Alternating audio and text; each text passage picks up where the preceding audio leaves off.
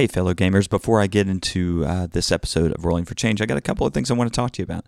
The first one is uh, is our Geek Therapy Discord group. This is at geektherapy.com forward slash Discord. Are you tired of like the the negativity on Facebook, the ad streaming on Facebook, all the craziness on Facebook that sometimes takes us away from our social milieu and puts us in a place of being unhappy, stressed out. Just don't like it. Uh, that that was me. I was tired of of that stuff and I kind of disconnected from Facebook just because of that. Discovered friends were not friends, discovered people had values that I didn't agree with.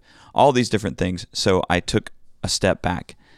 And when I took a step back, there was the Geek Therapy Discord group, which seemed to grab me back and give me a place to to chat with others about things I liked, things I loved, things that were making an impact on my life. And it didn't have the sort of negative connotation that sometimes you find in Facebook. So I just want to invite everybody to join us in our community. Every community's got to have a place to gather, and this is our place for gathering. And it's very exciting. We talk about all the different medias that are impacting us, whether it's Game of Thrones, Avengers Endgame, Star Wars, or board games. We have a board games channel there. So please come and join us in the Discord Cord server. Um, we can get to talk about all these things that we talk about on Rolling for Change, as well as whatever you want to talk about, because it's a place for everyone to come and hang out and be happy. Uh, okay, it's like a Lego world in there. The next piece is that the podcast you're about to listen to has a lot of 12 year old humor or 13 year old, whatever you want to call it. A- anyway, uh, we get to giggling like uh, silly, silly school kids because uh, the topic of our conversation is intimacy, uh, the way board games and and uh, other games induce or promote intimacy, sexuality, relationships. And so, what that means to you as a listener is that if you're easily offended, this is not the podcast for you this time. Also, that this is really not a kid based podcast this week. I mean, uh, Rolling for Change has never made a big deal of, of saying that we are or are not a podcast for kids. But if you believe in the adult conspiracy and you don't want to get involved in uh, trying to explain some of these topics to your children, I suggest you not listen to this episode with your children. If, however, you're like Piers Anthony and you say, I, I don't believe in the adult conspiracy and I'm going to be completely open with my child, then go forth and listen to this episode. Nevertheless, I have to say we had a lot of fun. Uh, Brian and uh, I brought our wives along, Susie and Ginger, and we had a very interesting discussion about the way that games play a role in our relationships, whether it's about building relationship and intimacy in the relationship or about building a a sexual conduit or whatever you want to call it through through gaming, you know, using the game as a promoter of sexuality. All these things are present in this podcast. So uh, if you're not with us, hang up now. That, that's like a 90s thing to say hang up now and uh, you won't have to hear the rest of it. So,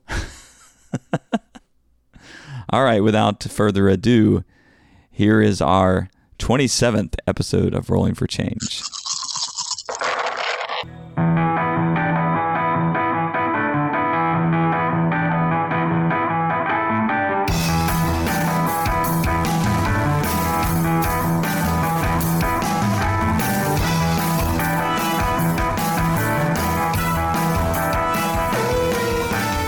Folks, welcome to Rolling for Change. My name is Woody Harris. Rolling for Change is a podcast about the impact that board games are having on us psychologically, sociologically, and even sexually. Uh, my name is Woody Harris, and I am joined by four wonderful co hosts today. We have, of course, Brian Peace. Yo, what's up? Josue Cardona. Hello.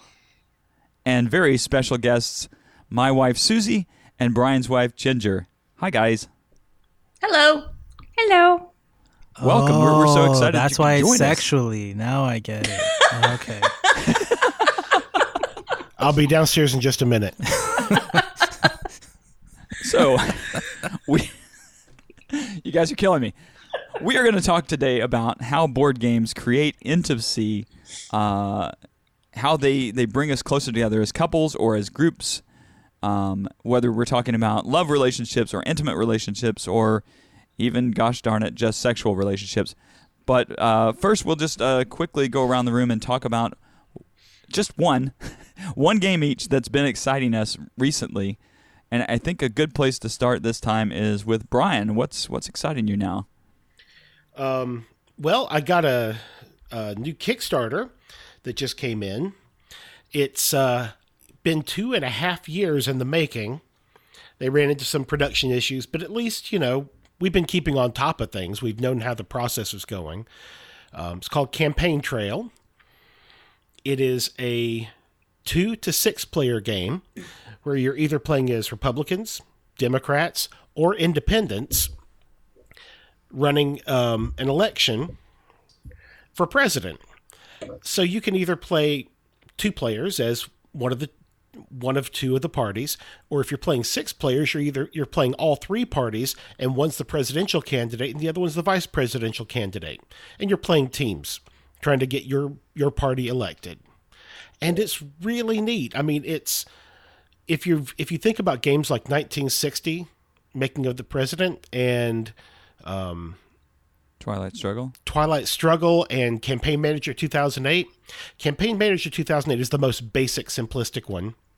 Then there's this game, and then 1960, and then Twilight Struggle, as opposed to as comparing uh, complexity. This game was much more streamlined, I think, than some of the others. I mean, 1960 has its is actually a touch more simplistic and has fewer options.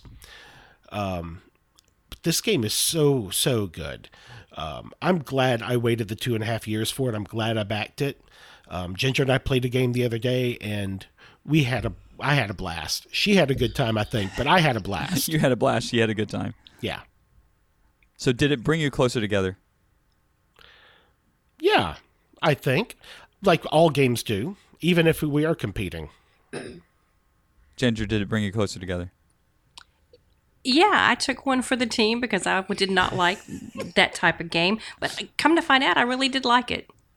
Excellent. All right. Okay. What about you, Susie? What have you been playing that you're really enjoying? It can be video games or games. It doesn't have to be cardboard. Oh, okay. Well, that changes things. So then I'm going to say that I really enjoyed Mario Kart Deluxe. Eight. Eight. For the Switch. Yes. We just got it. Uh, so we do family time every Friday night um, with uh, Brandon, with our son. And so last night was my night, and I was planning on going to the park and doing the whole Pokemon catching thing and all that. But it started raining like a fiend, and so that was out.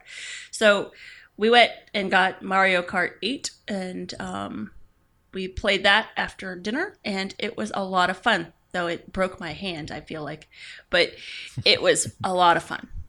And yes, I think it did. It anytime I get to play video games with people, with other people, like I, I always think that that brings me closer together because it's a shared experience like a couch co-op kind of thing. Yeah, because video games can be so so singular. You know, most of them are one player, and it's it's just you versus this the machine. And so when you have a an experience where it's and it's not a co-op. I mean, you're obviously competing against each other, but it's still there's trash talk and there's laughter and there's a lot of fun with it. So I enjoyed oh, that a lot. I was just thinking, you guys could have played Pokemon Go with some umbrellas, and then you might have caught some more water types. true. Or somebody would have called us the Umbrella Academy. Hey! Ooh, well played. okay. Uh, what about you, Josue? What's what's been what's been on your mind? I've been playing a game called Anthem. It's a brand new game from it's a video game from the company BioWare. They made Knights of the Old Republic and the Mass Effect games. So this, much like their other games, is a is a sci-fi world. This is a brand new IP for them, and I was really excited about it because it, it falls under the category of what we're now calling looter shooters, which is uh, games that are either first person or third person shooters, uh, but they're also like Diablo in that you're um, destroying lots of enemies and you're constantly upgrading your gear with new equipment, new weapons. And But, grabbing uh, all this stuff. grabbing all the stuff. and what I love about it is that it's a four player co op game. So even though I could play it on my own, every time you go out into the world, uh, narratively, there's always a team. So the game is always online, is always matching you with three other people.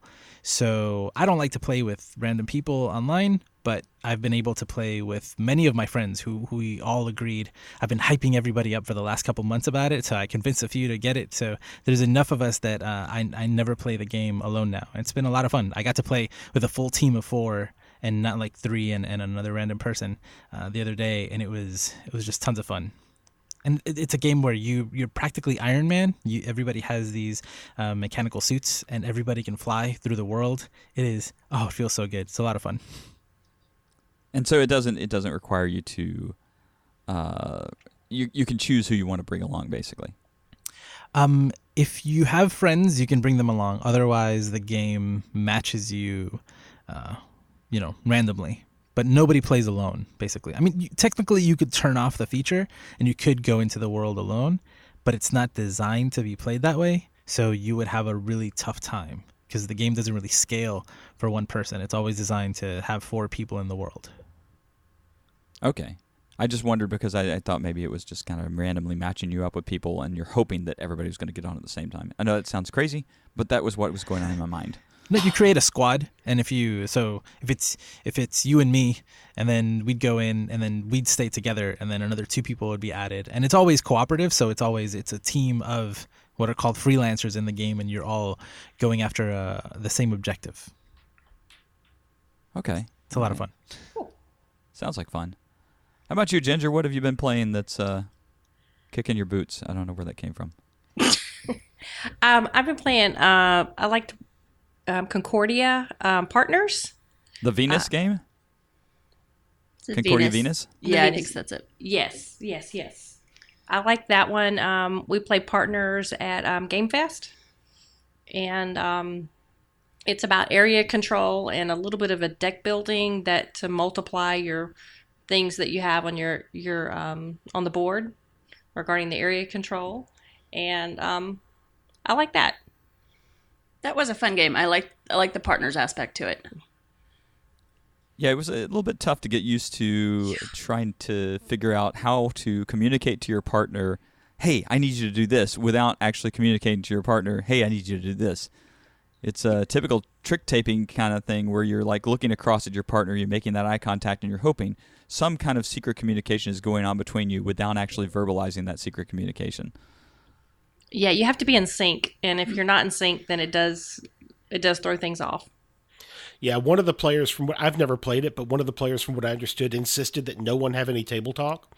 And then started some table talk, and everyone called him on. He's like, "Well, it's a subtle distinction between what we're doing and table talk." And everyone's like, "Yeah, yeah, I don't know."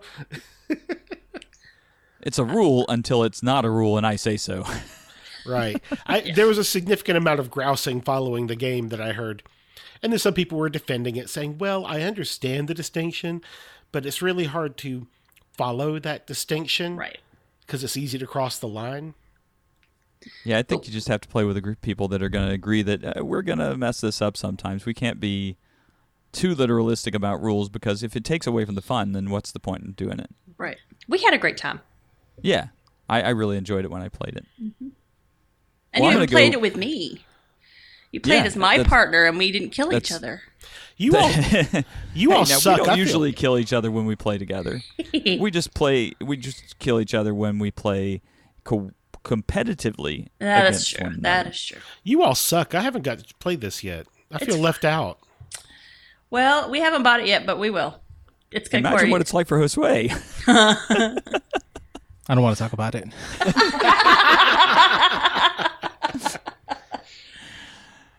So I'll go back to the video game realm because I've been having a really good time with a game called Everything, and this is not a game that will bring any intimacy to anybody, um, except that it kind of explains the world in a sense. So the the game is basically you start out as an animal um, and you're on kind of a prairie landscape. And you go around and you start meeting other animals, and you meet other people, uh, uh, other species of your type, and you can form band together with those species and, and move across the land. So you can be you can move from being one camel to six camels, and you're roaming across the land, listening to different things that different other animals are saying. And then you eventually can move. You can. It's not so much evolve, but you can change to a lower species form or a higher species form, meaning basically like. Um, you think about it this way: all our cells make up the body, so we can be the body, or we can be the cell in the body, or we can be the nucleus in the cell, or we can be the subatomic particle in the nucleus. You know, it, it just keeps going deeper and deeper. Um, and then the amazing thing about this is that all throughout, uh, a voice from my, I'll, I'll call it college childhood, a voice from my college childhood speaks out throughout the entire thing. Um, it's the one and only Alan Watts who has been like the backdrop for a lot of my uh, developing understanding of the universe as a whole. And uh, it's there's no real I can't really see that there's like a goal per se except to just explore and find out more and and continue to evolve and now I'm up to the point of being some kind of alien spore um, on another planet. Don't really know how that happened, but I've been a planet, I've been a universe, and I've been some kind of weird mathematical frequency. That was the best one, I think. Watching you play this game is insane. So, but that was my favorite. Was the mathematical frequency. Yeah, that was really weird because it's hard. It's hard to move around as a mathematical frequency. Just so anybody who needs to know understands it. I've I've got to find out about this game. That sounds intriguing. it it's really fantastic. Um, uh, I just had a really good time with it, and uh, it's it's an easy purchase on the Switch. I'm not sure if it's on other platforms or not. Um, You should mention the fact that it was. It's actually unfinished, right? It because the movement of the animals is the most. that's the weird amusing thing. And some people seem to say they like it. And this game actually won some kind of Academy Award or something. And I don't know how games win an Academy Award, but um, either way, the, they they had to rush it into production, and so the animals don't walk; They roll. they roll. Like like they're stiff four-legged creatures that just roll across the the. With it's their really legs weird. straight. So Yeah. it's it's this weird thing. It's What i- hilarious. what's the name of the game again? It's called everything, Brian? and it, it no. these these snippets of Alan Watts. They're just snippets of like his his lectures that he did, um, out at Saybrook, out at uh, all the various places out in California where he, he did his talks, and and it's just it's fantastic to hear all this. So it adds a real kind of philosophical dimension to my video game playing. and that's just been really fascinating to me that that even a that, that a video game could even do something like this to inspire people to I don't know higher consciousness or a higher way of thinking to re-examine their lives through a video game. I mean that's really that's what Rolling for Change is all about. Is how games changes, and that that did it. It really did it to me. Ladies and gentlemen, it is available on Steam for There you go. Mac and Windows with everything plus the OST for $18.68. Excellent, excellent. So yeah, you guys can all go out there and get that. But uh, I'd love to hear how people are enjoying everything. It's a fantastic one-player game, not intimate whatsoever, unless you consider being a planet and dancing with another planet intimate. Although, according to Ginger, I can't go out and get it.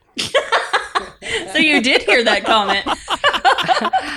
At breakfast time, he told me that we he's going to commandeer the Xbox for a little while because all these games that are coming out for um for the Xbox Gold that he's going to have all these games. So I'm thinking, hmm, another one on the list. The Batman Arkham Asylum, Batman Arkham, Ci- Ar- Arkham City, um, Alien, um, Isolation, a whole bunch of free games just came out for gold. Oh wow, okay, Alien Isolation. Even that's pretty amazing. I, I remember buying that. We we talked about that game before, so I'm to move on.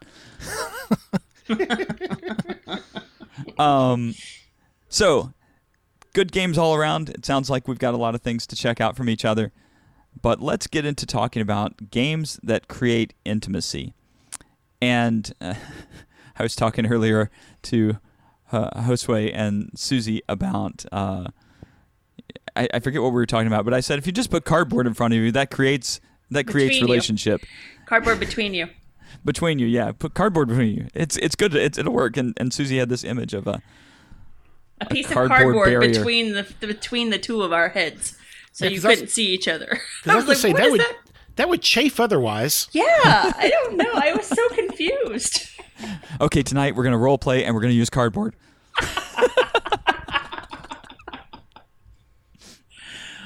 All right, so this idea comes from a conversation I had with a very good friend of mine who said that she and her husband had been talking about their relationship in relation to games. Uh, and these these guys, uh, I know them very well in the sense of playing games with them, and um, I kind of know their challenges with each other and, and some of the challenges that I might have with them as game players. But I really just, in my mind, as soon as we started talking about this, I got this like cascade of thoughts like, oh my God, we can use games to talk about our relationships. And why haven't I really thought about this way? And I- I'm sure I had, but I hadn't put two and two together that other people might think about talking about it, or that even, you know, a serious conversation about a relationship could be straddled by or influenced by. Sorry, Straddled my wording is bad. yes, it is. influenced by our Your relationship wording to is board games. excellent. I- Siri is talking to me for no reason whatsoever. I didn't mention her name at all. She just said hello, Woody, out of nowhere. Anyway, moving on. Um, so when I got when I when I talked to her about this, originally I had the idea that maybe she would come on the podcast, but I, I think that that was a little uncomfortable for her. But she's she's going to try to uh, do kind of an interview with me off offline, and we'll eventually kind of make that available in some format, whether it's just me talking about it or we'll put it into a blog post or something. But the whole idea that we could look at our, the way we react in games as a tool to talk about our relationship just made me giddy because I know it happens. I mean, I, I've played board games with my wife pretty much ever since she's been my wife, even before we became even before. even before we became really like serious gaming hobby, hobbyers, you know, when we just thought, you know, games are random things that we come across and we buy as soon as we see them. um, we were playing games, and uh, some of those games were intimate games, and some of those games were like really good games, like Settlers of Catan. And I'm not saying intimate games. Are I was really gonna say games. that. Saying that I catch my good? language some, once in a while. There, there's a subconscious that's going on underneath that drives everything here. Just be aware. Um, nevertheless, so uh, we've played, you know, both intimate games and non-intimate games, and um, I, I can say that at least in the first part of our relationship, I felt like it was a growing part of our relationship. Made a big difference. Um, so I guess to start with, just kind of identify games that for you guys that have increased your relationship with someone or, or have uh, have made a connection between you and someone else in kind of an intimate or loving relationship. Anybody can jump in. Huh. That's an interesting question. Um, a lot of the time, especially with the two of us, we try to find different two player games, whether it be games that are specifically designed to be two player. Ow. Whether it be specifically designed to be two player or a game that plays really well at two player. And in fact, we do a lot of research to try to find games that play really well at two player, but can also handle other other player levels, like um, some of the Ticket to Ride maps, like um, India and Switzerland, are designed to be played by more than two players, but they're really they really shine well at two two to three players. Um, so that's that's one of the things for us is trying to find is working together to find games that we'll like at two players. Okay. Um, I can add to that and say uh, Ticket to Ride Nordic also fits in that same sort of because that's really a three player, but it- it's better at two. And uh, when Susie and I first got that, we had a good time with that. I remember, um, I don't remember what year it was, but one of the, it might have been 2014 because it might have been the ice storm. Um, but we were stuck in the house because it was winter and it was cold and um, and work was closed Yeah. for us. And I remember us playing Ginkgopolis, which Oh, is yeah. not necessarily a two-player game. I mean, it, it, it obviously it works for two, but it's it really scaled more for like four, three or four. But we played it as a two-player, and I I really enjoyed playing that with you, just the two of us. and I think and it's still it's a memory for me. So it's it's obviously been impactful. Yeah. I don't know. Uh, That whole day was really nice because it was just the two of us hanging out, and we were kind of forced into into an intimate, you know, intimacy in terms of there was nothing to do. You couldn't leave the house because it was too snowed in. So yeah, our normal routine was was not going to happen at totally that time. gone. So so we were so we had a day of all we can do is enjoy each other's company and there's no distraction, which was really nice. So that game was a part of that remembrance of of that really lovely day. Yeah, nice. I had I had not thought about that in a while, but I did enjoy that day quite a lot. Yeah, Ginger was just talking to me about, um, and I'll let her cover this one, but just rem- just a rem- reminder because we did talk about this, um, how much we like playing online games, but how they kind of la- are lackluster in a way. How so? Um, when you're playing games online, um, you're just taking your turns. It's not interactions. You're still enjoying the the game itself, but it's like you could be playing the game with somebody across across the world and having the same experience. But when you actually pull out a board game, even though you have to pull pull the board game out, pull the pieces out, put them away, blah blah blah. But it's still it's a more of a in, intimate relationship. Like when you know when we play Patchwork, I really like that. I really enjoy it. It's a two player game, and it's it's one on one and you can basically see the reactions in their faces. And when you when you do something to um, not so beneficial to them but more beneficial to you. Yeah that little smile. Yeah. Um, but I, en- I enjoy the um, the actual board game sometimes. Now sometimes i do you know when you're being lazy you're exhausted from work and you just want to play online that that's wonderful but there's times that that a board game is is a lot better for emotional reasons And you mean speci- you mean specifically like uh, the board game, ver- a board game, but the online version, right? So you're referring Right. to? Yeah, Yeah, because there are places like uh, yucata Yucata and all of that where you can play board games online with other people. and board game arena yeah. and then they're exact same thing that we have on the shelf yeah, Yeah. yeah, yeah. Because I-, I wanted to make the distinction between like an, an online version of a board game versus maybe just other types of online games, where Right. like Oh, there yes. are there are actions that you can take like so so it's funny because uh, i think we've talked in the past uh, on the show especially about how games bring us together and how they build relationships. So you're right, Woody. We've never really talked about how uh, it it works in a romantic relationship, right, or a sexual relationship. And I think that there are things that you can find attractive. For example, uh, in an online game, maybe you're talking to someone and you're getting to know them, and then the other person does something that's so badass that you're like, oh man, like you know, like man, I really like that because Yeah. they it, it may be admiration of their skill or it may be admiration of their strategy. Or it may just be that you know you were taken down and this person came and saved you. Like those are moments that can that can be meaningful and they add to the fact that you're knowing someone or or, or talking to someone especially if you know them in in real life. It's like a moment that you can that you can share. Mhm. yeah. I don't know. My, my mind is going like in 20 different directions uh, in this conversation. Because there's Well, so many but- things. Yeah I mean, intimacy is is different depending on how you look at it. It's not just about you know, um, love, sexual love or eros. It can also be intimacy in between friends and that kind of thing. So it, there's a whole there's so many different ways to come to to approach this. Yeah. Yeah, Woody, what, what are we talking about exactly right now at this very moment? Focus me.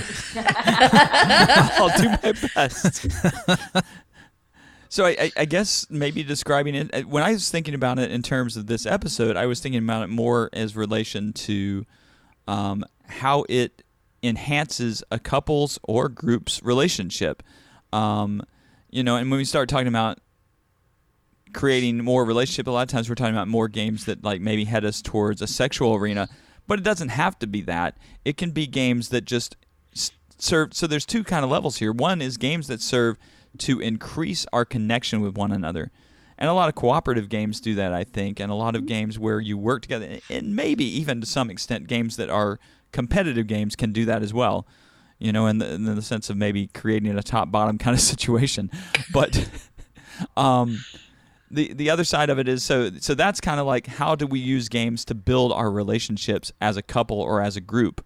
And we kind of talked some of that last time in terms of talking about how games bring us together in social situations. So this was kind of a an expansion of that or a, an evolution of that discussion to move into talking about well okay games bring us together socially now let's talk about how games bring us together in love in relationship in that in that kind of like totally intimate relationship sense of knowing one another to the teeth and so then when you get to that point inevitably we get to games that that talk about increasing sexuality or games that play a role as foreplay or as an adjunct to a sexual situation of some sort. But it's kind of the two pronged approach to look at it from the point of view A, there's games that do this thing. They they build couples relationships. Like this genesis of my idea came from the idea that we can use a board game to talk about our relationship. And I, I, I, I had a million sort of flashes of light when she talked about that because I had this image of them having this discussion and talking about very specific dynamics that go on between them in a game and what that's like. And I also had the realization that really those kind of conversations, unless you're really, really close with someone, you can't have that close of, you know, you can have a debriefing conversation after a game, but you can't necessarily get together and talk really deeply about your personalities unless you've got someone that you just deadly trust. Right. So some of this is about games that build trust between each other, Yeah. and some of these are ga- about games that build sexual relationships with one another. So I'll Did tell that you what. Focus uh, you? Yes, yes. Uh, so, so I'll tell you about. Uh, I think the Joking Hazard has become my favorite game because I think I can really look into your soul based on how you play that game and what you choose. Damn. I think I've played that game with so many people, and I feel like I, you know, there are moments where it's like, you get it, right? It's like we understand each other. There are moments where I'm like, you are twisted, or like, no, like, like, wow, you're really naive. Like you don't understand this part of the world. Like I'm, I'm unconsciously, I- I'm, I'm, I'm realizing it more and more as we're, as I was preparing for this conversation, uh, that I am like making so many judgments, so many, and so many evaluations while I'm playing that game that it's it's more than a game for me, right? It's like it's a it's like a test, and and so uh, I think that uh, for me that is definitely one of those games where at the end of it and and, and during. I feel like I'm getting to know people better and I'm making hmm. these connections that after a game of Joking Hazard, it's like I might feel more comfortable. It's like I, I just met Ginger, right? But after a game of Joking Hazard, I might feel really comfortable coming up to Ginger afterwards and be like, "Oh, like that was really funny. Like I think I know you a little bit." And that may not be true, but that's the way that the, this game makes me feel. Yeah, there there's a nice cross section of those kind of games on different levels. Where they're, they're what I like to call know your audience. Um, there's that one. There's just one. There's apples to apples. Um, any of those games where you're trying to get someone to choose your card or your situation over everyone else's, and you're going to do a much better job of that if you know exactly the kind of person you're playing to. Yeah. Yeah, it takes me a few turns to start thinking, okay, well, I'm going to play to like this person, I think like I'm I'm starting to think that I know how this other person thinks, right? So you're you're you're empathizing in many ways. You're you're putting yourself in their shoes and trying to see the world that the way you think they see the world and making choices based on that. So all of those things like that's that's very intimate, you know, in the in the sense of knowing someone or or or, or understanding someone. Yeah. Yeah, we were playing a game of just one the other day, and um, there were a whole host of clues that were put out. And just one is is a game where the person who's actually it for that round puts a card facing away from them. I think we may have talked about it last episode, but We did just in case a we couple did episodes ago. a couple episodes ago. Yeah, but um, I was it, so I said you know three and put the card facing away from me. Everyone put out a clue, and they were all kind of iffy.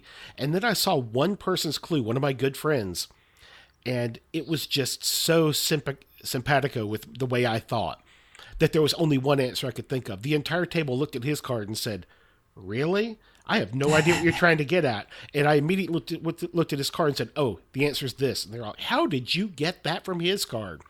It's it's a geek thing. He understood my my geek level, my geek leanings, and played toward that. He said, "I knew if anyone at this table would get it, it would be him." And that's one of those things where you have to know your audience a little bit.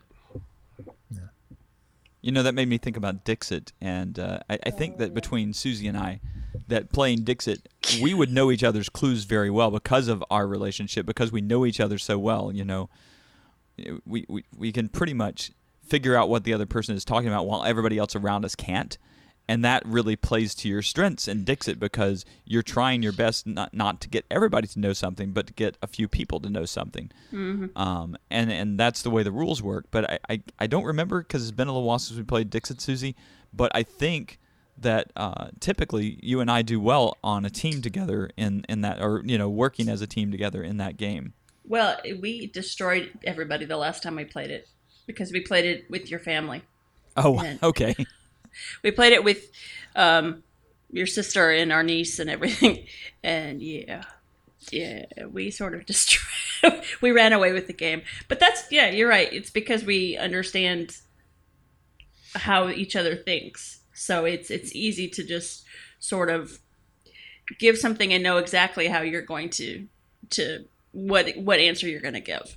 Whereas it's hard, much harder with like the rest of the family and that sort of thing. So.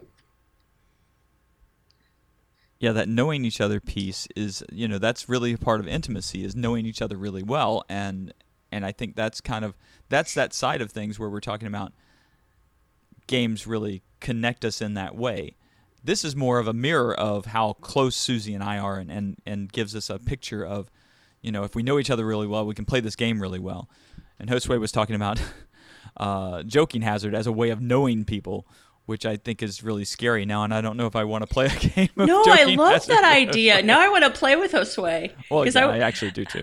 because I want to know. I want to I want to debrief afterward and find out what what your what your thoughts are, Josue. My, my favorite way to play the game is to issue a report to all the other people I played with afterwards. Yeah, it's great. Yeah. Is there a level of how weird you are on playing this game afterwards? Oh, Josue's just gonna have a have a file, 'cause, you know, because you are you're a licensed therapist, so I expect a got I index expect cards. a file and stuff. Yeah. Let's see here. Woody, Woody, Woody. Well, here's Woody. Oh, I can't talk about this. Yeah, with that game, yes. I, I'm curious, Josue. Have you walked away from a game thinking, "Man, I can't talk to this person anymore"? Absolutely. Absolutely. Okay. Multiple times. Most of the time. Okay. Probably most people I play with. It's probably not a good idea for us to play. It's Yeah. definitely not a good idea for you to play the game with me.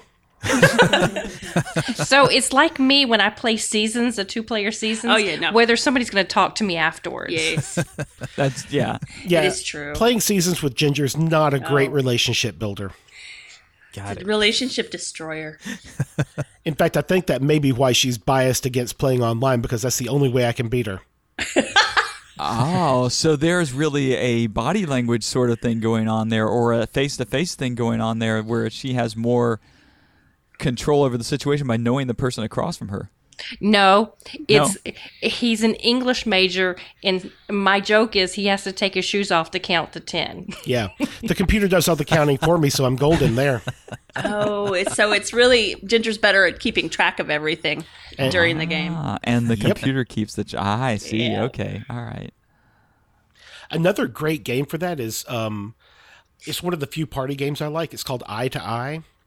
Uh-huh. And your goal, you have to write down five things based on the clue that's given, and then you go around the table. Your option, your your option, your um, goal is to get as few points as possible. The way you get points is if you go around the table and name the things that you have.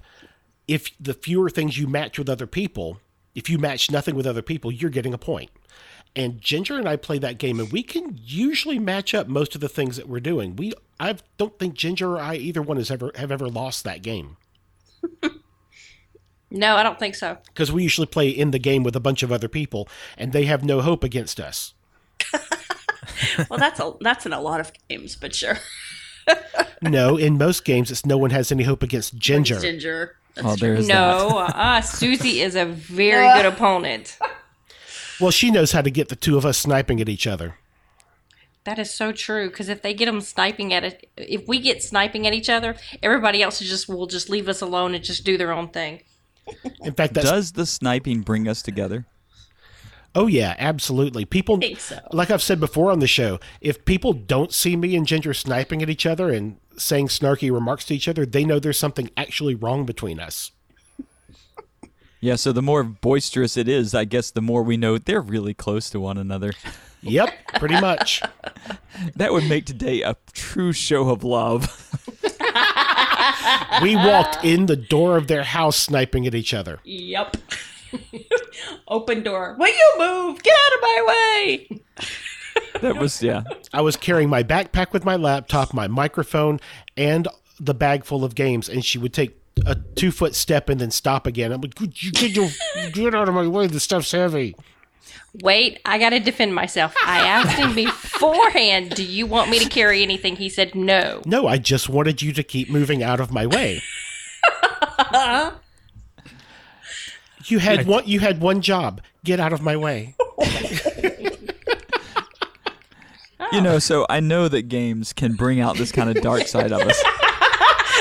Oh, Woody, way to wrangle the conversation back. and well, it, it does kind of connect all together, and that you know, I there. So our intimate relationships are the, pla are the place that we are most likely to argue with one another. They're the place that we're most likely to put up a fight because we've developed such a trusting relationship that we know we can have that fight without actually being upset with one another. There's different kinds of fights, I guess, but I I can say that okay. So a little autobiographical for both Susie and I, and, and Susie may kick my ass for this.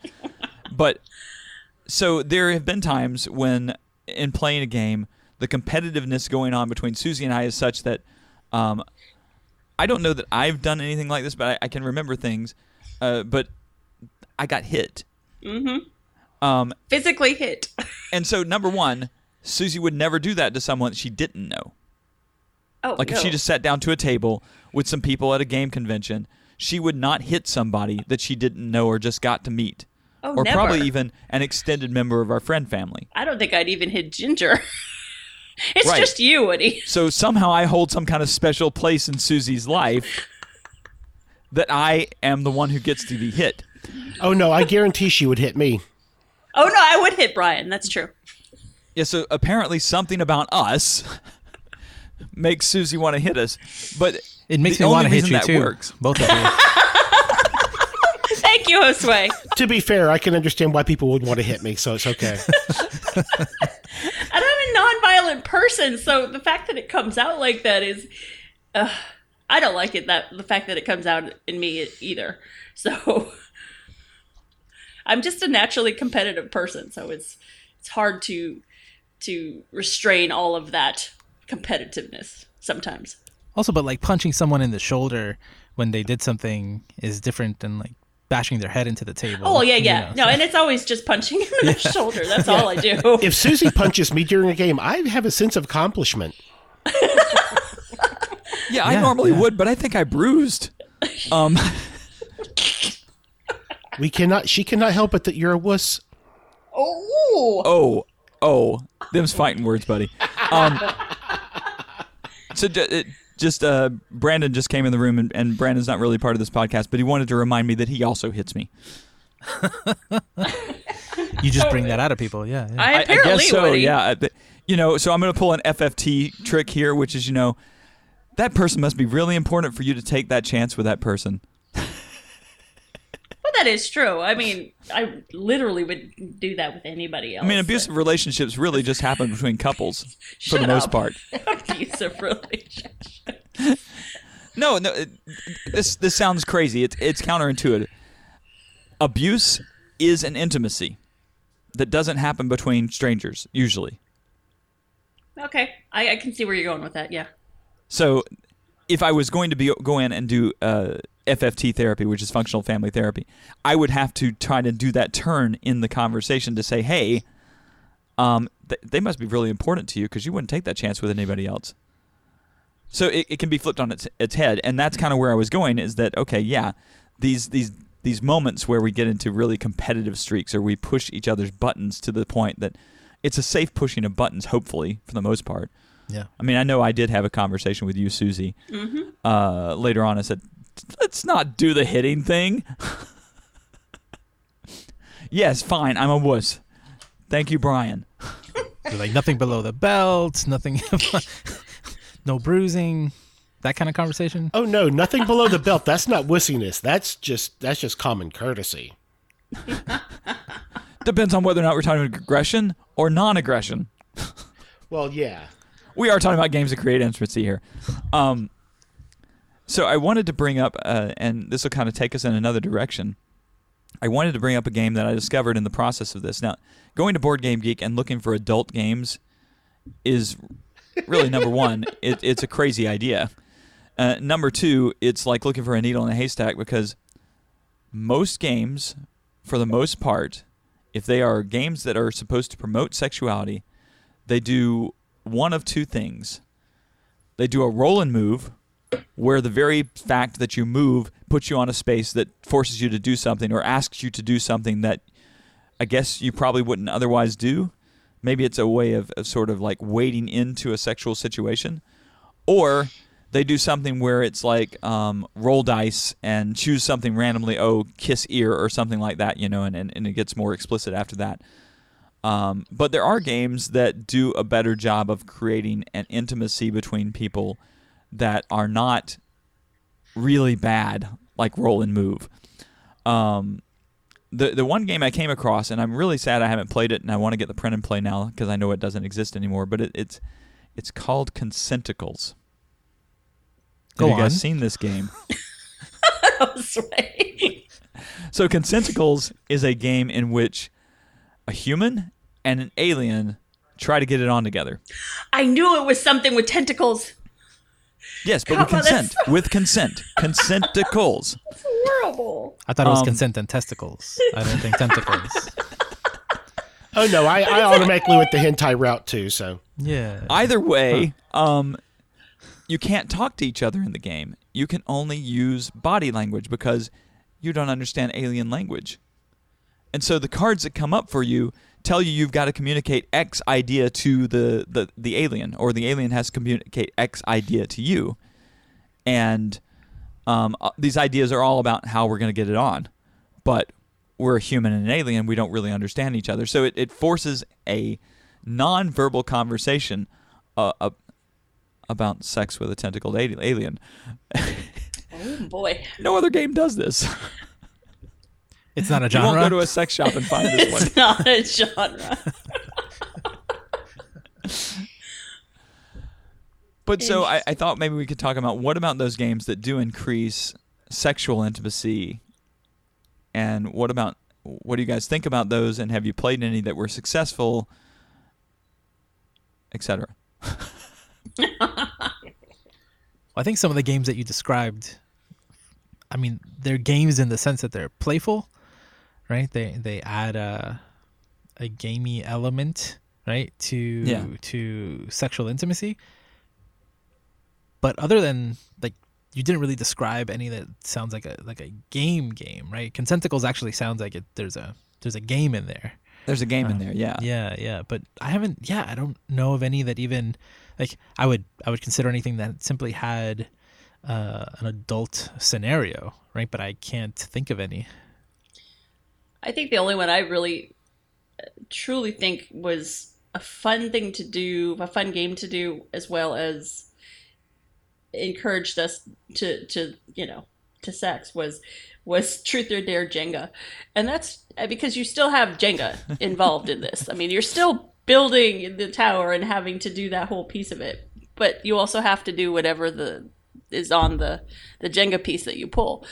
So it was fun. It it was kind of, but the only thing I will say is, if you're a serious gamer, it's hard to like.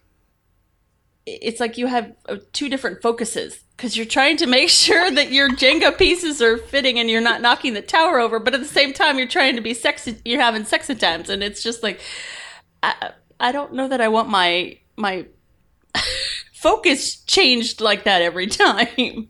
Competitiveness, competitiveness versus Yes. sexy time. Yeah, Get your exactly. sexy time out of my Jenga. So it was. Well, it so is a game about placing wood. Oh, with Woody. Ouch. Ouch. Man. Ay, ay, ay. so, so it was fun, but I, I don't know. it, yeah. So I'm I'm curious what you th- you all think of this game, which I think may uh, fall into this category, uh, but it depends how old you are when you play it. Oh, okay. Which is Twister. I know what's coming. Yeah, I knew Oh, it was coming. Twister. Yeah. Yeah, you know what's coming. Okay, that's that's. we knew we had to make the joke at least once in this episode. It's true. It's true. It's true. uh, yeah, because like when you're a kid, you're playing Twister. You're like, oh, it's so cool. Like you're all mixed up. And then by the time you're a teenager, you're like, oh, we're all It's mixed so up. cool, we're all Yeah, mixed up. Yeah. Yeah, and now that we're in our 40s, yeah, we can't play 40s that, and stuff, yeah. it's like, oh, oh, my God, knees no. Oh, my up. back. Ow, Yep. this hurts. No, no. It's not cool anymore. Get me a There are no- chiropractor. There are no sexy times after Twister. There's I'm a- telling you now. There's a short. Um, it's called a what? It's called a one-line song by Paul and Storm. Um, that goes um, right hand red, left hand blue. I love to play this game with you. I just hope you can't feel my boner. Twister. So, so that is a sexy times game for about in your teens and your 20s. I think once you hit your 30s, it's like, okay, this is no longer leading to what I want it to lead to. It's just leading to the chiropractor. the pain, the suffering. So the the thing I'll say about uh, the Jenga game and any other game we've used, um, and I can name a few that we've used sort of as adjuncts to uh, a more sexual encounter, i- is a lot of times it's about allowing something to. It's like I'm giving permission to the game to set limits on our boundaries with one another, and I'm gonna trust the game enough to say, okay, I'll do what the game says hmm. and as as a result, I think I take a little bit of the ownership and a little bit of the initiative or sense of agency away from myself and my partner or my partners, and ultimately put it in the hands of the game. And Yeah. so you mentioned Josue that, that you know a lot of these don't sound like games. Well, they're not per se. They're almost like backdrops. You know, kind of last time we talked about background and foreground games. These are a background game that is meant to um, express us into uh, another something happening. You know, they're they're used as foreplay or they're used as initiation sequences. And they make the experience more playful, right? They, it, it it can mix things up. Yeah, and that's the other side. It doesn't have to be such. I mean, I, I took a critical look at it there, but it doesn't have to be such a critical thing. You know, you, you can think about people getting to know each other, and maybe you need that kind of boundary setting device to say, okay, we're going to kiss here, and we're going to do this here, and we're going to do that there. Um, but you know, the, the idea of a gamer game that is a sexual game, I'm not sure storing resources and moving towards sexuality. Resource management and um, area Resource control. management and orgasm. yeah, if I can just don't- get enough red cubes over here, and then I can put them over here, then I can kiss you. Well, there's a game that does kind of touch on that that I really enjoy, and that's Fog of Love. Oh yeah. Yes, I'm so glad you brought that up. Now, I will say that I have to preface this by saying you are playing a character. You are not playing yourself. If you're play, if you're playing this game, choosing the things that you personally would choose, you're going to lose the game. Um, you're basically choosing two characters, yours and your partner's character, and you have certain attributes, and you're trying to kind of match those attributes up while you're starting off dating and going through a relationship. And the most interesting part of the game to me is how when we play it, we'll say my character is going to choose this, but keep in mind I would choose that. But my character is going to choose this because you want to make sure that you understand this jerk thing that I'm going to ain't do. me. this ain't me. This is my character talking. And you can actually learn a lot about people that way. Well, and the one of the pieces I appreciated, I liked it at the game, was that it reminded me of situations that Woody and I had been in because we played this together, and it reminded me of times that we've had in the past, and so we kind of brought up those stories, told those stories, and it was it was a fun way of of reminding us of our dating life together. Because it's going to be 20 years this year that we've been married, so it's like we got a whole crap. bunch of history to choose from, and it's it's just a it was just fun to to go down that little memory lane with this game because it just brought up all these things. So that was fun. And that is one that is um, it is a gamer game. It's a cooperative Mhm. game, but it's a gamer game in the sense really that is. and so that I think you can build intimacy with a gamer game. I don't know if you can necessarily build sexual intimacy with a gamer game. Yeah, I don't think that this would lead me to like sex is not a part of of playing this game for me. Like it doesn't lead to sex. It's not a necessarily.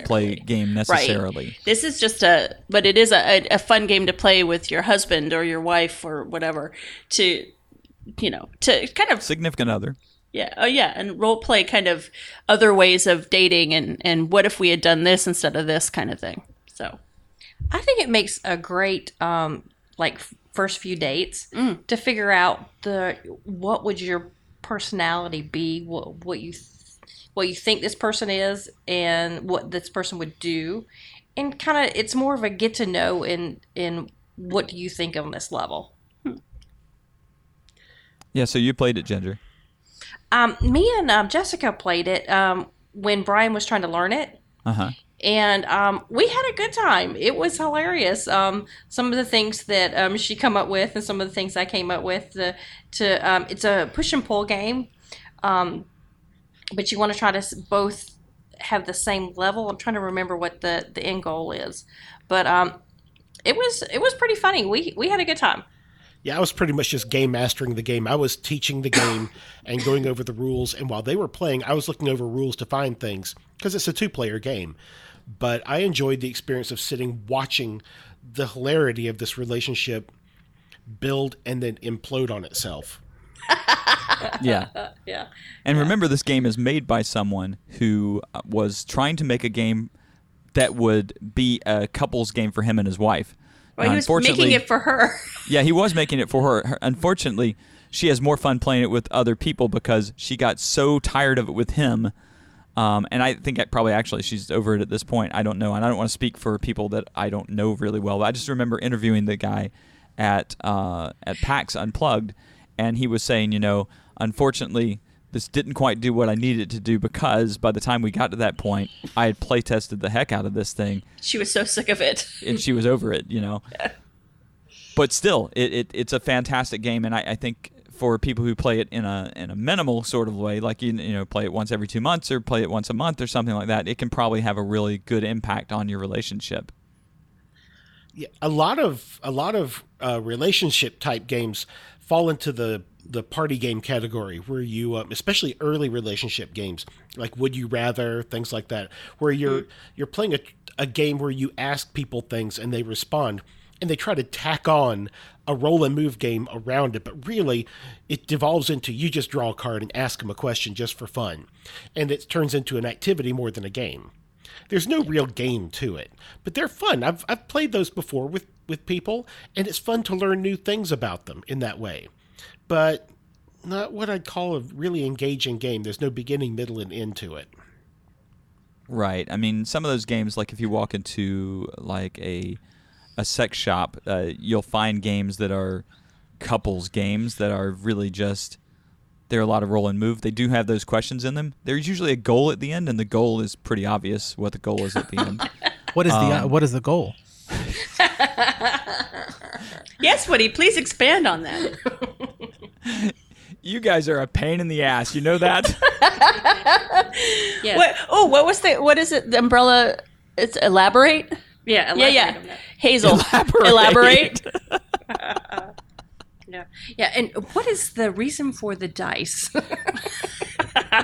Roll the dice and do what it says. Uh, just just to create some sense of randomness, I guess. I guess. Susie and I played a game for a while there. I mean, we probably played it four or five times. It was a game we did pick up in one of those shops, and it's called Foreplay. Oh and yes. even though it's a role play, a roll and move game kind of thing, um, it did sort of have this like each of us put a secret goal at the end, and whoever got to the end first got to got to use their goal basically. So whatever their goal was, and typically it was some kind of sexual escapade. Um, but it, it was a neat game in the sense that it had questions that were meant to sort of offer up those intimate answers that you wouldn't get in like a normal conversation. And some of these are just conversation starters. Like there's table talk for couples, which is just a pack of cards that are it has someone has tailor made a bunch of intimate questions and there's something about holding a card in your hand and asking somebody a question that gives somebody else more permission to answer that question. And I, I can say this by pointing out a game that some of my listeners hate to hear me talk about, and some of my people that I've had on here. Is it Monopoly? No, no. Drink. Um, no, it's uh, it's Ungame. Nothing from you, Josue. Nothing. Um, so uh, the Ungame allows you to make your own question at some point, and so I know therapists who have written questions on those cards to purposely engage the other person and match with their what what they're saying, but for some reason the backdrop of the game and the fact that it came up on a card gives them more permission or more safety in answering that question than it would if I just came to you eye to eye and asked you the question straight out. Hmm. So my point being that games that are based on these questions, like Brian was talking about, can be a way to initiate conversation that might not otherwise happen because here we've got this thing in the middle of us that's going to to direct our our discussion basically. Foreplay did that and added the uh, the cherry on the top at the end there. Yeah, that was a good that was a good piece for that game. Whoever came up with that idea. It was before we discovered really good games. Yes, that's true. Like I said, those games do have their place. I mean, it allows you to ask questions within the framework of a game that you wouldn't ordinarily ordinarily want to come up with on your own. And you know, because if you ask it on your own, it's like that's getting kind of personal. But if it's on a card, it's kind of like um, a, uh ventriloquist comedian. Their dummy can ask questions that they can't. They can say things that they can't because somehow it's not coming from them anymore it's the same kind of thing with this where the question is not really coming from you anymore you're being forced to ask it by a by a game so it makes it safer I think Josue and I talked about this last time we talked, which is more about this idea that games can give permission to interact in a certain way that maybe is not present in a face-to-face relationship. That I mean, it, it's almost like if we were able to put all our cards on the table. This is a really bad metaphor. If we were able to put all our cards on the table in a given moment with someone that we just met and trust them totally, we would be able to just launch into any area of our lives and have discussion about it. But in the sense that we're all separated by these skin bags and we don't really understand each other really well, uh, we can basically use a game as a channel towards knowing somebody in a certain way. And me playing, you know, um, uh, Castles of Burgundy with someone versus playing a game like Consentacles with someone, I can get to know them in different ways through those two different mediums. yeah, we talked about it in the context of, of different like familial relationships, right? Like family members, things like that. That maybe you wouldn't have a like maybe maybe that's the the relationship, right? It's built around the game and those experiences that you have, and that's how you know each other. Because maybe you don't talk, right? Maybe maybe it is harder. I think for a lot of people, it is just just like you just said.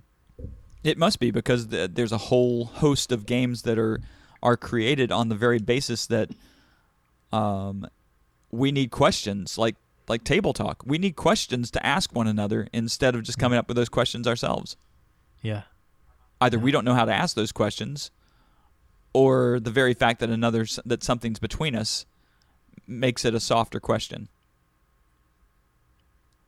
So I think those games some of them are very in intentional, right? It's in the, the goal is to learn more about the other person. Mm-hmm. And but last week we talked about games that that's it's not the intention. They just ended up being that way. Like again, I'm using joking hazard to to, to read people, right? And that's not what the game is designed for necessarily. And I don't know. So how do you all think about games like I don't know, I think that any game can increase intimacy. I think any game can bring people together. I think any game can, you know, end up with two people sleeping together, you know, in the right context. I think any game makes that possible. And, and there are different aspects to that. For, for example, like earlier, um, when Brian and Ginger were talking about how Ginger is so good at games, like Brian, do you like is that attractive to you? And, and like Ginger, is it unattractive that Brian is so bad at games? Like, is that something like is it does that affect your relationship at all? Because I I think it, it, it does affect people in that way too. Maybe not every game, but some games do. Um, I have to correct you. Brian is really good at games on that one because of um, if we play online, he can beat me almost almost at every game, with exception of maybe a couple. And and same with with um, with me, as in as in when we bring games to the table, I know almost equivocally the whether I'm going to win or uh, not on a certain game because of um, like Jaipur. I don't think I've ever won Jaipur with him. You've won it twice. He's so Oh. sad. No, He's no. so No, resigned no, no, no. about that. Here's the thing: we've looked online at her at her stats. I think you said you you've won it three times once. I won it once. against me. I- yeah, and and I've only played against you online, and I think it, it showed I played sixty times. You are a glutton for punishment. yeah, you are. No, it's called taking one for the team. There's games that I do not like, and I will play because he likes them. And there's games that um, I I really like, and and he will he will play with me because it's not his favorite, but it's it's basically it's what you do in a relationship. You give and take. Hanging gardens, hanging gardens. yeah, no, he can't beat that one. No, I don't think anybody can beat you at that one. but um it, but it it it creates um an intimacy that I know that he will do this for me because I really like it, and same way with him, and and I just know that that it's going to be a, a good time no matter what. Good answer. But do you? But but does the fact that Brian is good at games does that is that an attractor for you? Does that turn you on? I like it because of it, it's it's a hobby that we both have. It's a relationship that me and him can nourish and um, get us out of the house. It's not just sitting in front of a, a, a television and just watching TV. It's yes, it is very attractive to me. And one of the things she said whenever we first got together, whenever we first started gaming, I've been playing games, board games, role playing games, video games since I was very young. And I either always had someone to play games with or I had games I could play by myself. Um, in fact, role playing games, I al- almost always, from the time I got started, had someone to play games with. Um, and whenever we first got together, I said, Hey, you want to play a game? She's like, I always loved playing games. I just never had anyone to play games with. And here I show up, not just playing games she'd heard of whenever she was a kid. I opened this door to like hundreds of thousands of games. And she's, she's like a kid in a candy store sometimes, especially at game conventions. So the fact that she's better than me at them makes me feel so much better. I love the fact that she's better than me at most games because if I can't be any good at them, which I'm not, at least I can say I married someone who is. You married So it reflects positively on you that you married her. You made a good choice. yeah. If I can't reflect well on myself, I can at least ref- have her reflect well on me. I mean, I like a girl that can place a good worker. In in that sense, I guess you could say she's my she's my um not my trophy wife, but my meeple wife. There we go. There you oh, go. I love it. Yeah. I love it. I am going to detour just a little bit. Um, my self confidence was very, very low when I first started playing board games because it's mechanics. You have to learn the mechanics, and you can't just all of a sudden go into playing board games and think think that you could do this. Because sometimes it takes you twice to to learn a game to figure out what's going on the mechanics and stuff. And my confidence was very, very low before I started doing board games and doing. Uh, with us doing board games for several years now. I can't remember how many years it's been, but Brian can say. Um, but it has helped my self esteem majorly, and also makes the difference of whether I will come up to a group that I don't know and say, "Hey, would you like to play a game?" Versus before, I would never, ever, ever do that. That's awesome. I know I registered for Board Game Geek in 2009, so it had to have been 2005. 2005. Whenever I first really, when did when did we start dating? 2004. 2004. Yeah, so it was probably about 2005 whenever we really started playing. I think the first thing we did was I introduced her to um, Dungeons and Dragons, and then I introduced her to um, City of Heroes, the video game, the the MMO, and she became obsessed, just like I was with with uh, City of Heroes, and then we became obsessed with World of Warcraft, and then in between City of Heroes and World of Warcraft was whenever I introduced her to board games. So yeah, probably about 2005. Okay. So, Josue, I, I'm wondering, are there video games that do some of this? I know we, we talked about kind of group games that you might play that are like loot and shoot kind of things or hack and slash kind of things, but can can you identify any video games that that do this uh, in one way or another? That's like maybe specifically are meant to do this. Does that exist? Okay. So, okay. So there are mainstream games, right? Right. And then there are other games. Because there are games that are literally like just sex simulations. There are games mm. where you are trying to arouse a character by Yeah. touching them in specific places and things like that. So, I mean, you could argue that like playing that with someone else, right? I mean, it could could uh, you know help. Um, I can't think of a game that is designed not in a video game that's like too different from what we've already talked about. Again, like Okay. literally when you're talking about video games and and even going um, like at a distance, like there are sex toys that are online that can be controlled by another person. Like there's there's a lot out there, nothing that I can think of in terms of mainstream. I mean, well, actually, there are games by the company that I mentioned earlier, BioWare, who, who does Anthem. In Yeah. their Mass Effect games, you have these are single player experiences, but you can romance different characters, and that is actually that's a whole genre in of itself, right? These are there are these like romance games where you're trying to romance mm. these other characters. So Yep. I guess that falls there, but I can't think of anything that's like two player where you're trying to, you know, get two people together in a particular way. And like I said earlier, I mean, I think any game can can help if you're both if you're both into the game and you both there's a mutual respect, a mutual admiration, and you know, it can can get you in the mood. yeah, I got I got to say one of my favorite games where you end up romancing another character is Dragon Age because there's so many Yeah. options for that in there. Also a BioWare game. Yeah. Oh yeah. Ah, okay. So my that's a focus of Bioware apparently. Uh, that's what they're over the, the past decade they've been known for pushing the envelope in that area like t- like having realistic relationships and the possibility of multiple relationships with alien species and different um, like fantasy races and things like that Mass Yeah. Effect. Interesting.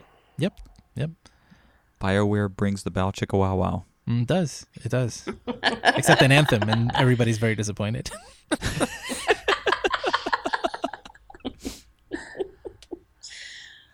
So there's an article I haven't talked about yet, and I, I just want to quickly talk about it. And just because it, it kind of like it suddenly went through, you know, in the sense that we all have sort of a social realm that we pay attention to, it went through the social realm uh, suddenly, and uh, it's this uh, couples who play board games together release love hormones, quote unquote, um, and so.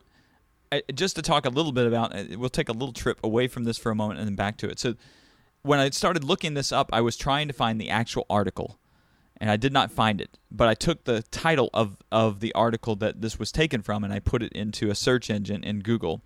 And I found that there are a number of outlets that have taken this story and run with it. The actual article talks about doing art together as a couple and playing games together as a couple. But depending on your particular bias, the art outlets would take it and say art helps couples stay together, and the game outlets would take it and say games help couples stay together. It was just fascinating. But basically, the idea is that while playing board games or while doing art, uh, you release more oxytocin, which is the love hormone, quote unquote. And uh, they were, they, it was, you know, it's the first time that I've seen this in sort of a scientific study that's been put out to our, our crowd as a whole to say, hey, there are there's some science behind the idea that board games bring, bring closeness to one another. And I thought that was fascinating. But I, I thought the fact that so many outlets took it in their own direction was also fascinating. We as the public don't always get a clear picture of what the truth is behind a scientific journal article. It's true. So I guess we're, we're at a place where we need to kind of wrap up. But I, if we could just kind of go around the table and get people's uh, final thoughts on this, what did you learn anything? Are you thinking differently about something right now? What would you like to say here at at the end here? Well, okay. As far as couples games go, there are those that there are very very few that are good at um, addressing the couples aspect. Um, most of them, like I said, are party games, and they're fine for early relationship. Later relationship, it can be kind of rote. Um, however, if you want to really test your relationship, competitive two player games are a fantastic way to do that. Um, Ginger and I can destroy each other at a game, and there are no hurt feelings. Even whenever we say some of the things you guys have heard us say to each other um, in these games. I mean, practically any game can bring you closer together if you're in the right mind frame. If your relationship's tenuous or one of you is easily hurt, then it's going to be a bad time. Um, uh, cooperative games are really good about that about bringing people together about bringing couples together because you're working together at something as long as one of you is not an alpha player and are just you know basically running the game for them if you can learn how to cooperate and work together at things it can really bring you together really you know quite well Okay. next Anyone else? Well,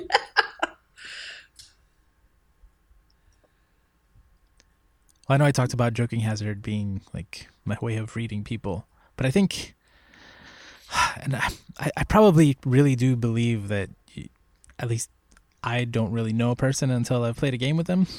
You know, I think that there's the the the experience of playing a game is that uh, meaningful to me, and that I think that, that when you get two people together or, or more who again understand the game, um, are really into it, or whatever, people do really get to know each other better and, and at different levels. And if there's, you know, and if there's also a physical attraction there, like that, that gets augmented by by the the experience, and and you can add any other aspect of, of relationships to that. And and I feel that way because games are that important to me, and because when I when I play a game, I'm I'm in it. You know, I'm not I'm not thinking about something else. I'm not on my phone. I'm not um, thinking about the next thing that I'm going to do. I'm I'm really invested in the game, and I think that when you get a group of people who are all so invested in an experience, whether it's a game or not, but I'm you know, it it can lead to that type of intimacy that we're talking about. Okay. ladies anything I'm just thinking that it would be fun to pull out the Truth or Dare Jenga again. I think we're missing a block. I know. I don't know what happened to it, but yeah, I think you're right. you can go to the hospital and have that removed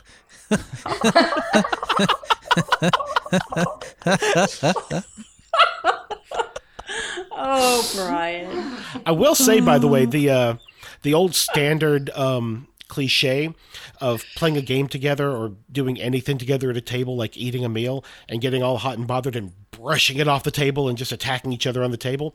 Doesn't happen at our house because we love our games enough that we will gently pack them away or just oh, say, Oh, yeah. the, the game stays on the table. Let's adjourn someplace other than where the game is. The, the, the games are precious. Ah, you take the spontaneity out, Brian. Oh, there's plenty Uh-huh. of spontaneity. It's more like run to the next room. Let's go. There's nothing greater than sex on the table after strewing neep- meeples on the floor and then stepping on a meeple on your way out and hating the whole Oh, thing. It's like the Lego thing. I would be so self conscious that I just put the game on the floor and now the dogs are going to come by, come by and eat one of my meeples. Then I'd be like, okay, I, I know you're naked right now, but I just got to pick this up. I ser- seriously, if you've ever watched a Dice Tower video where he does the component drop at the beginning, I can't watch it. It makes me twinge so bad.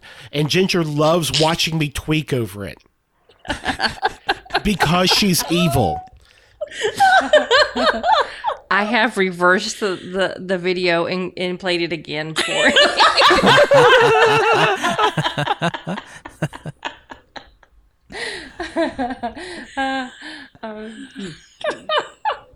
So, um, you know, I, I was thinking about the fact that so the genesis of this came from talking to a friend, um, who actually met her husband at At a board while game playing convention. board games or at a board game convention. There was there was a connection there. It was in like this was the the gen, the genetic structure of their relationship in the first place. So it's Oh, and it's they got clearly- engaged. They got engaged at a board game convention. Yes, they well. did. Yes, they did. And so when you add all that together, the, it, games are really important to this couple, obviously, and th- they're really important to all of us as well. And and we can see that we know that these things kind of build us up for having better relationships just by virtue of putting us in front of each other and pitting us against each other for something or putting us in a situation to work together to try to achieve something and, and you can say that about just about any activity that a couple does together or a group does together that it's going if it's if it's these things then it's going to create some kind of relationship between you all. Um, but I- guess the thing for me is that um, i want to avoid games that are just you know i was thinking about this as i started talking about this and i started taking it apart and understanding more for myself what this means to say that games create more intimacy intimacy between people. And I started thinking about these kind of superficial roll and move um, or roll the dice and, and lick a body part kind of games and, and thinking how that's kind of like almost not what I want anymore because it's so surface. But it's so important for some people to have that surface availability to be able to have something that mediates their relationship. Um, but maybe the the sexier thing to me is that if you can come to a to any situation and just be honest, open, and direct about what you're feeling about each other, and not feel like you have to have the adjunct between you, unless, as Josue said, unless it's a playful thing, like we're using this as more of a toy than a relationship builder. And I, I don't know if that makes sense, and I may just be I may change my entire point of view the next time I talk about it. But for now, I'm, I'm just feeling like some of these games are too superficial to be useful um, and maybe don't really speak to something. I don't know. Truth or Dare was a lot of fun because it, it included a lot of getting to know you as well as a lot of doing things that were daring things. So different ideas sort of permeate. Yeah, I tend to be more interested in, in games that promote emotional intimacy than the sexual intimacy, just because I think there's different ways to get to the sexual intimacy that are more effective. But board games are are very are very conducive to promoting emotional intimacy, in my opinion. Even board and like Josue said, it it might not be that's not what the focus of the board game is. The board game is there to to provide you some entertainment, but I think it's what you bring to it that will affect what you get out of it. So I mean, just going back to the whole the Ginkgopolis that we played together. That board game is we've played it before. It's not. It wasn't something new. It wasn't something that was designed to promote intimacy, but in that situation, it did, and it was. So I think it's it's how you bring your thoughts and your experiences to it and, and what you want to get out of it more than what the board game is is trying to provide you will help to create the intimacy. So you can do it with you can create that intimacy or, or allow it to create that intimacy regardless of what board game you're talking about. So it's an attitude you bring to the game. yep. Yeah i think so Diplomacy. that that's anti We shall- intimacy Please don't mention that game again in my presence, sir. Yeah, that's for the episode on games that lead to murder. and divorce Yeah.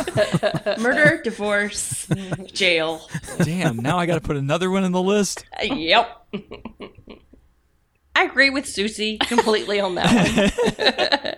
but um, to me, it's just um, being on, like she said, being on the same wavelength and and spending time with each other. It does it does make a difference in in liking the same things and um, But even if you don't like it, like with you and Brian, you there are games you take one for the team.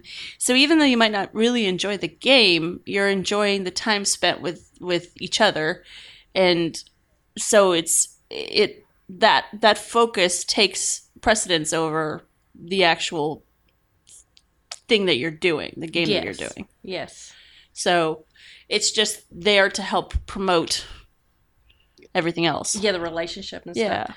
But and even if the game it does promote the snarkiness with us, it's still it's a bonding experience because we both like snarking at each other. We don't need a game to promote snarkiness between us, but it helps. All they need is some stairs and a heavy bag.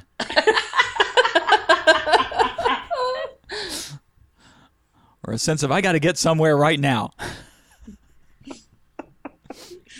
I have one of those Andre the Giant moments. Everybody move! Yeah. All right, guys. Well, thanks so much for talking to me about uh, games and intimacy. I, I think it's such an important topic, and uh, I, I'd love to hear from our listeners what kinds of games they use to create intimacy, uh, what they think about these topics.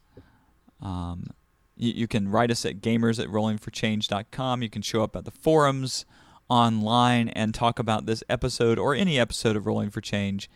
And uh, you can also join our our Geek Therapy Discord chat and come and talk in the, the tabletop board gaming section or, or anywhere in there, really.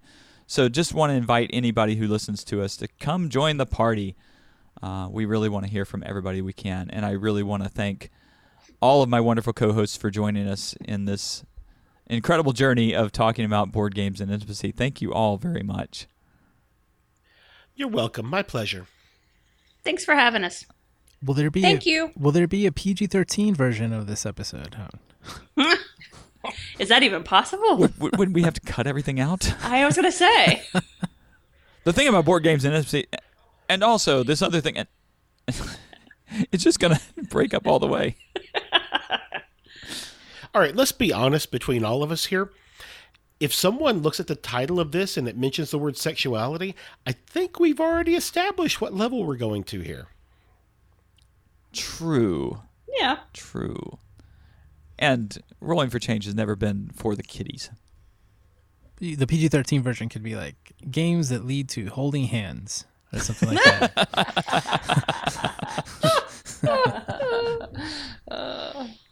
For Put some reason, I don't think you're going to to get a lot of person. takers. What's that, Ginger? For some reason, I don't think you're going to get a lot of takers for the holding hands.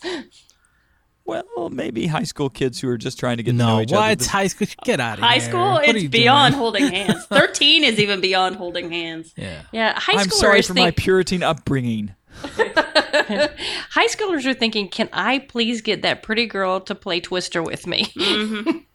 No, yeah, or they're I mean playing I had spin the bottle. I I don't know I what my- level. I don't know when you start at, like getting to a point where you're We playing. better start figuring games. that out because Yeah, I know. We got a 12 year old. Considering I had my first actual kiss with a boy at 11, so, you know. time to have the talk. My first game of seven minutes in Oh, we've already had one. my first game of seven minutes in heaven was on my 16th birthday. No, no, hmm. no. 15th birthday. Hmm. Maybe 14th. I was a freshman in high school. I know that. Hmm. I revealed too much by saying my first kiss was at five. Oh my. What kind of kiss was it? As I was gonna Yeah. say, let's define what you mean by by by that, because yeah, okay, we if we're gonna French, talk, okay, see, I'm talking when uh, the 11 year old was, was my mat mate, and we did kiss on the lips. okay. So Woody was an early bloomer. Yes. Oh no, I did plenty of that when I was in preschool. it's just 11 was when the actual first French kiss happened. I guess you could say. Yeah, I think I was 12 when I first Yeah. French cli- kissed. I know you all so much better now. You don't even have to play. you don't even have to play joking hazard with us now. Though I still really want to play that with you, Josue. yes, we, we need Oh, uh, we to. need to come down and play games with us. We Jose. have it, so you know. Wow, my first real kiss was when I was a freshman in high school. You guys, wow. Early bloomers. I came out wanting to get back in. so you have an Oedip- Oedipal complex? Oh my god! oh my lord! Hopefully, me trying to get it get it back into someone else. Okay, Oh, uh, we're this gonna move my on now. husband, folks. My husband. I, I can't believe I married him. You roll the dice, you take the consequences. Oh my lord! Yeah, yesterday with my girlfriend, she was saying something like, "Oh, but that was back when we were getting to know each other." And I just looked at her really seriously, stared at her, and I said, "We're still getting to know each other. like there's things that you're you're learning every day about your partner." It's true. It, it is absolutely true. So far, it hadn't broke us.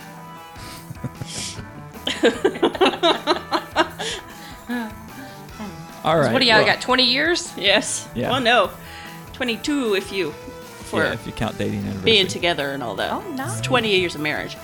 So Yep. Craziness. Well, thanks for joining us, everyone, and uh, keep on rolling for change. You've been listening to Rolling for Change, episode 27 Intimacy and Sexuality in Gaming. If you'd like to discuss this or any other episode of Rolling for Change, you can send email to gamers at rollingforchange.com. Join our forums on the Geek Therapy Network or chat live at the Geek Therapy Discord. That's discord forward slash geek therapy. Rolling for Change is proud to be a member of the Geek Therapy Network. Whatever your geekdom, the Geek Therapy Network has a place for you. We host multiple podcasts, offer a forum for discussion, and a Discord community. Find out more at geektherapy.com. Our theme music comes from the band Rocket Scientists. Find out more on bandcamp.com. Until next time, thanks so much for listening and keep on rolling for change.